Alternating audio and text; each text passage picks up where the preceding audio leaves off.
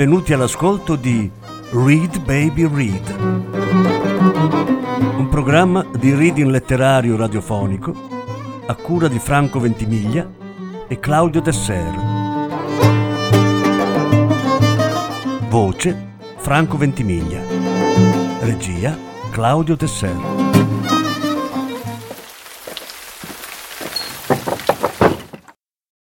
Notturno indiano dal libro di Antonio Tabucchi. Lettura in tre parti. Prima parte.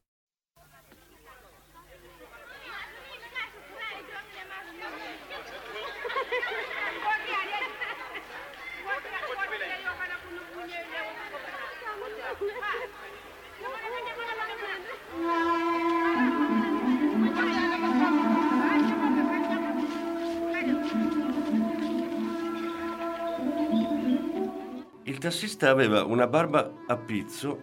Mm, no. Il tassista aveva una barba a pizzo, una reticella sui capelli e un codino legato con un nastro bianco. Pensai che fosse un Sikh, perché la mia guida li descriveva esattamente così. L'uomo correva troppo forte per il mio temperamento e suonava il clacson con ferocia. Mi parve che sfiorasse i pedoni di proposito con un sorriso indefinibile che non mi piaceva. Alla mano destra portava un guanto nero e anche questo non mi piacque.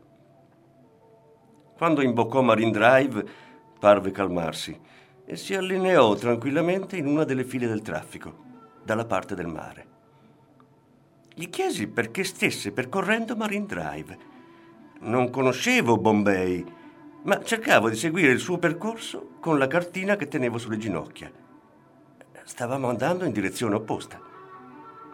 Si fermi qui, dissi, subito. Lui si girò e mi guardò con aria servile. Ma qui non posso, disse, c'è il traffico. Allora scendo ugualmente, dissi, aprendo lo sportello e reggendolo ben saldo.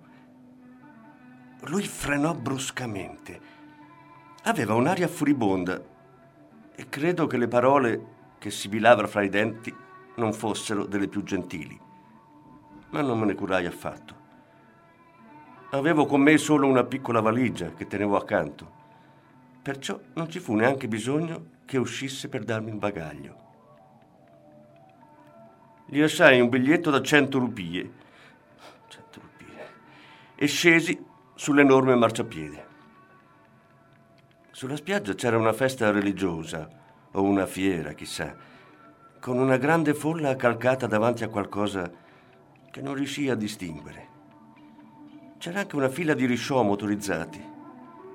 Saltai dentro a uno sgabuzzino giallo, attoccato a una motoretta, e gridai all'omino la via del mio albergo. Lui pigiò sul pedale della messa in moto e partì a tutto gas infilandosi nel traffico. Il quartiere delle gabbie era molto peggio di come me lo ero immaginato. Lo conoscevo attraverso certe fotografie di un fotografo celebre e pensavo di essere preparato alla miseria umana. Ma le fotografie chiudono il visibile in un rettangolo. Il visibile senza cornice è sempre un'altra cosa. E poi quel visibile aveva un odore troppo forte, anzi, molti odori. L'hotel Cajurao aveva una piccola targa illuminata e si apriva quasi sull'angolo di una via con edifici in muratura. La hall, se così si può chiamare, Aveva un'aria solo equivoca, senza essere sordida. Era una piccola stanza in penombra, con un banco alto, e dietro c'era una donna anziana. Presi una camera con bagno. Il portachiavi era di celluloide trasparente, con dentro una decalcomania in tono con l'albergo. Cenai velocemente con riso e pesce Bevvi una birra tiepida e ritornai nel vestibolo. La portiera era ancora sul suo scanno e pareva intenta a disporre delle pietruzze colorate su una specie di specchio. Mi fermai davanti al banco e aspettai che fosse lei a parlare. Infatti parlò. Disse dei numeri, con voce neutra e distaccata. Io non afferrai bene il concetto e la pregai di ripetere. Era una tabella. Le uniche cifre che capii erano la prima e l'ultima. Dai 13 ai 15 anni 300 rupie, dopo i 50 5 rupie. Dopo 55 rupie. Trassi di tasca la lettera e le feci vedere la firma. Sapevo il nome a memoria, ma preferii farglielo vedere scritto perché non ci fossero equivoci. Vima Lassar, dissi. Voglio una ragazza che si chiama Vima Lassar. Vima Lassar non lavora più qui, disse. È andata via. Me la rintracci, dissi rapidamente. Io aspetto in camera. Per fortuna in tasca avevo due biglietti da 20 dollari. Glieli misi fra le pietruzze colorate raccolsi la mia valigetta. Non so quanto tempo dormii, forse due ore, forse di più. Quando mi svegliarono i colpetti sulla porta, andai ad aprire macchinalmente. Da principio non mi resi neppure conto di dove mi trovavo. La ragazza entrò frusciando. Era piccola e portava un sari leggiadro. Sudava e il trucco le si stava sciogliendo agli angoli degli occhi. Disse: Buonasera, signore. Io sono Vima Lassar. Rimase in piedi in mezzo alla camera, gli occhi bassi e le braccia lungo i fianchi, come se io dovessi esaminarla. Sono un amico di Xavier, dissi. Lei alzò gli occhi e lessi un grande stupore sul suo viso. Avevo preparato la sua lettera sul comodino. Lei la guardò e cominciò a piangere. Perché è finito in questo posto? chiesi.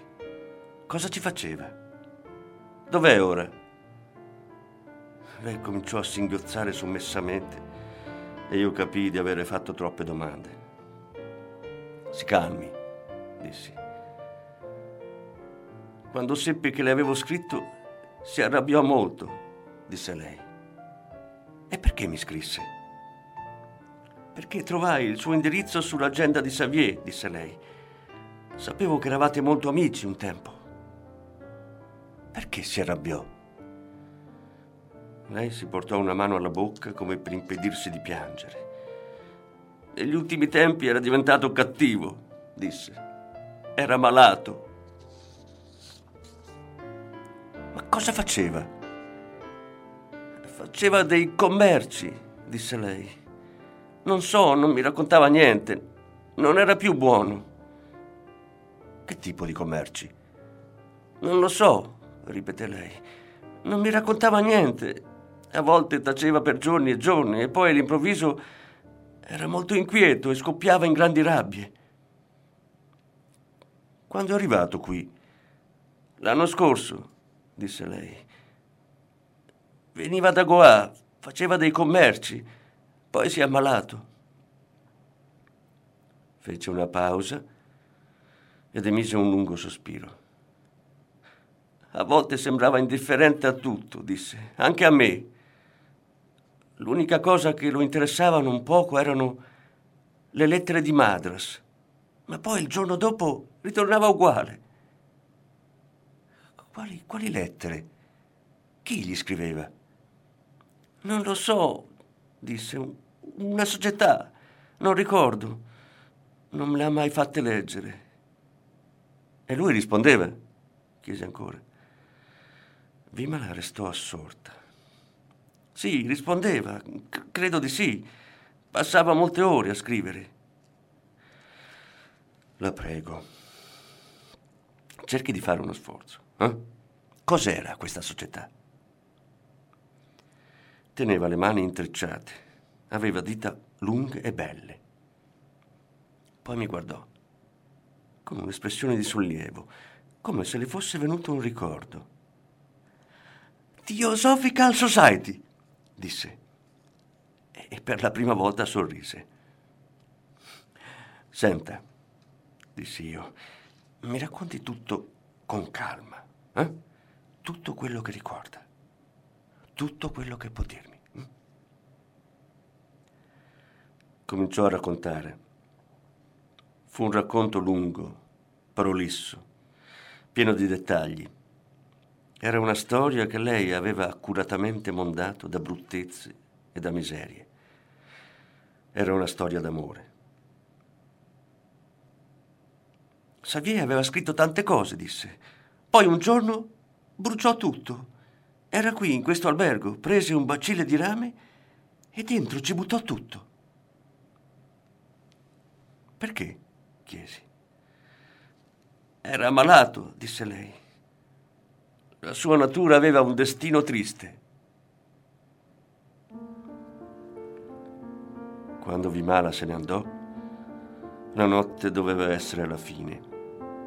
Non guardai l'orologio. Tirai le tende sulla finestra e mi distesi sul letto. Prima che mi addormentassi mi giunse un grido lontano. Forse era una preghiera o un'invocazione al nuovo giorno che stava sorgendo.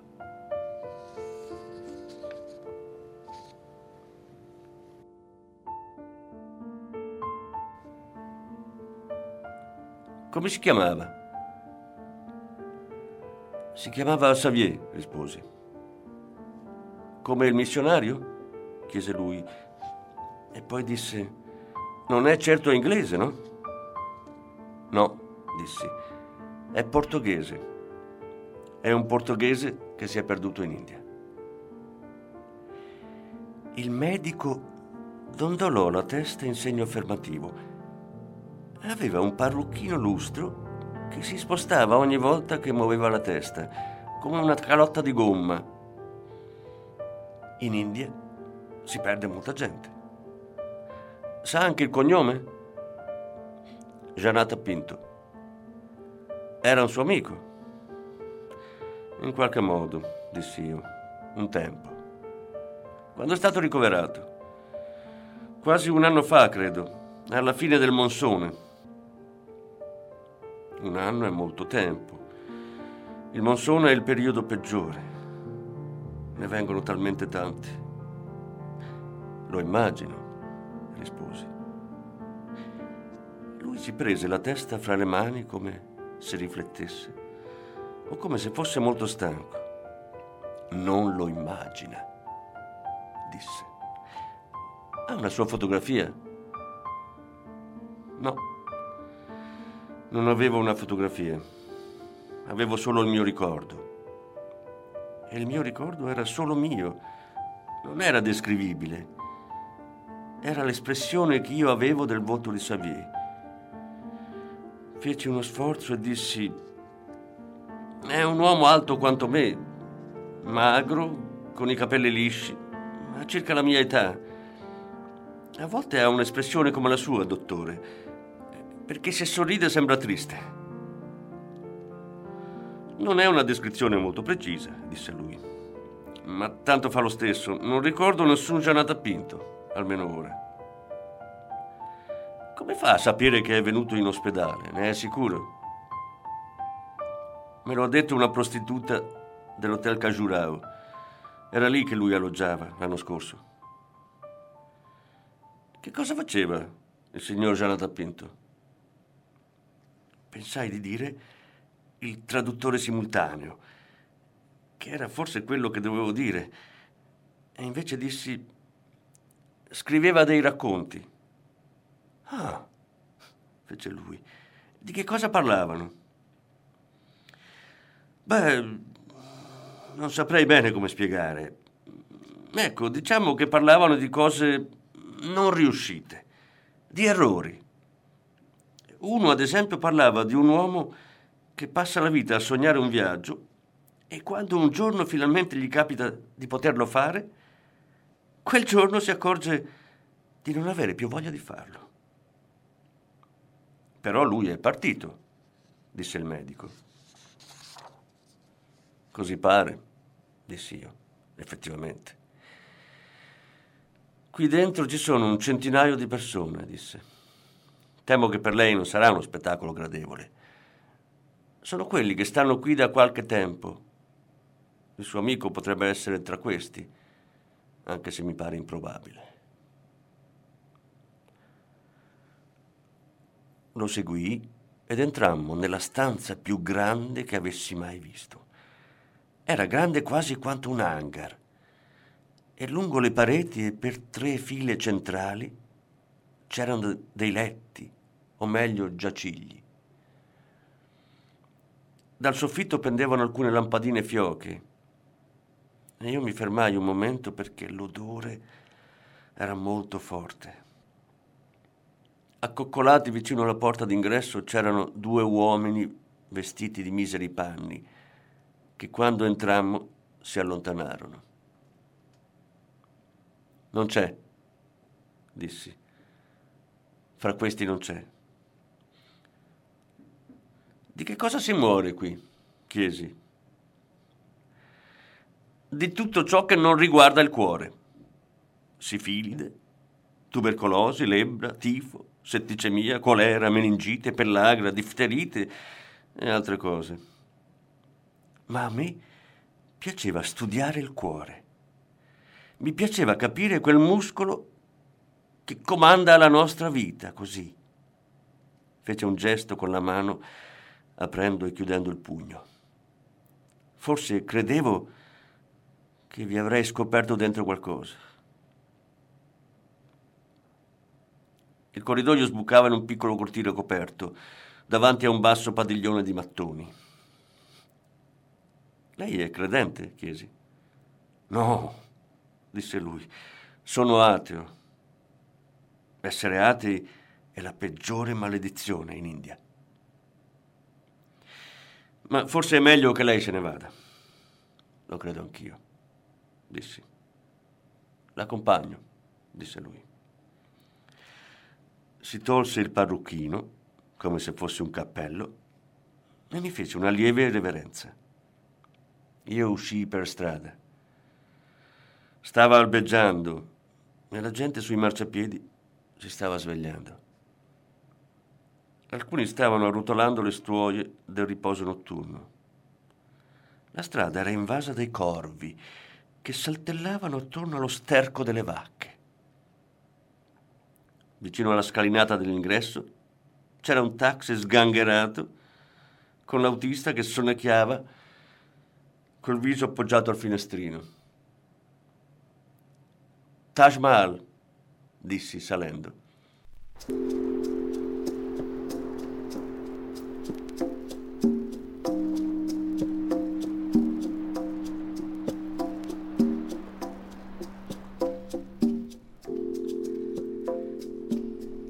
Gli unici abitanti di Bombay che non si curano del diritto di ammissione vigente al Taj Mahal sono i corvi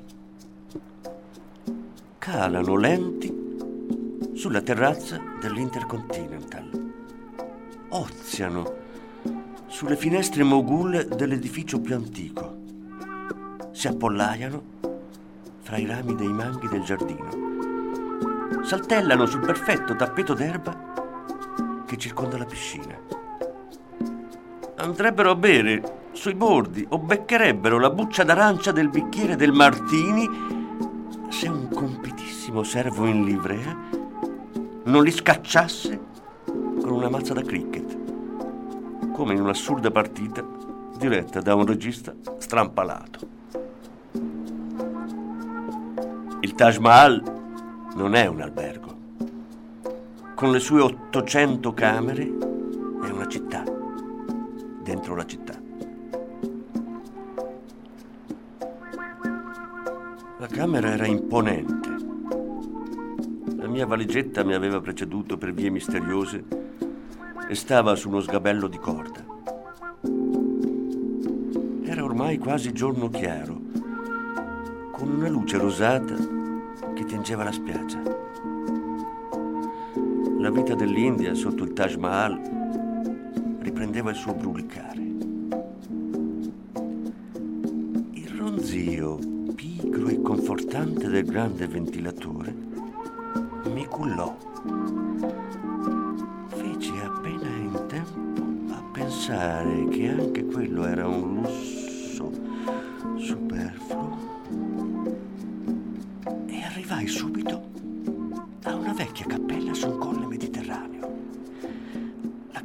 bianca e faceva caldo. Eravamo affamati e, Xavier, ridendo, tirava fuori da un cesto dei panini e del vino fresco. Anche Isabel rideva, mentre Magda stendeva una coperta sull'erba. Lontano, sotto di noi, c'era il celeste del mare e un asino solitario ciondolava all'ombra della cappella. Ma non era un sogno, era un ricordo vero.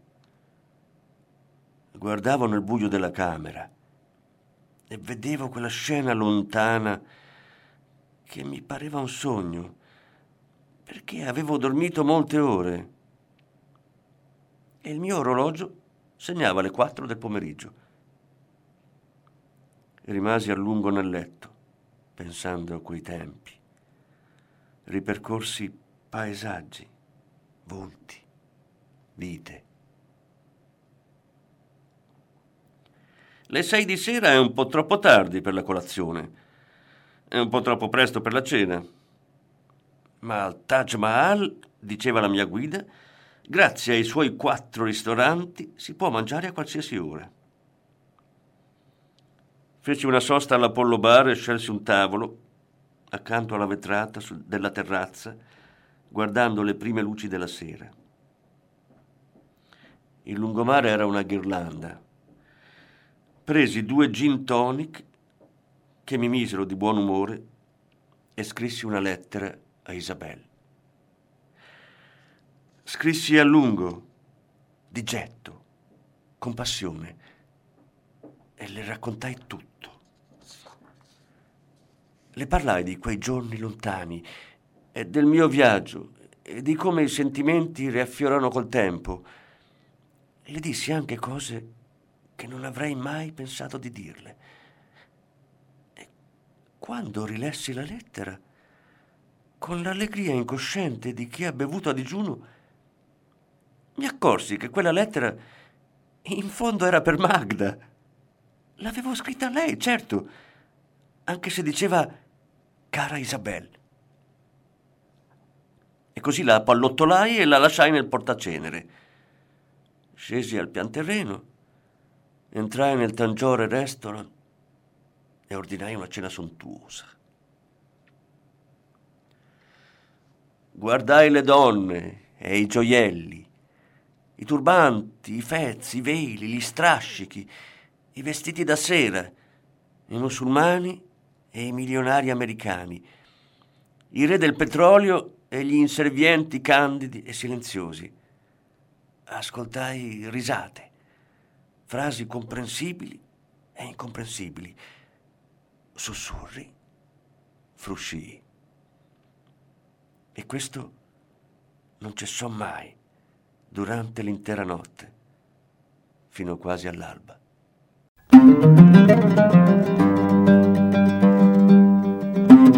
Avete ascoltato Read Baby Read, un programma di reading letterario radiofonico a cura di Franco Ventimiglia e Claudio Tesser. Grazie per l'ascolto, alla prossima settimana. La seconda parte della lettura andrà in onda la prossima settimana.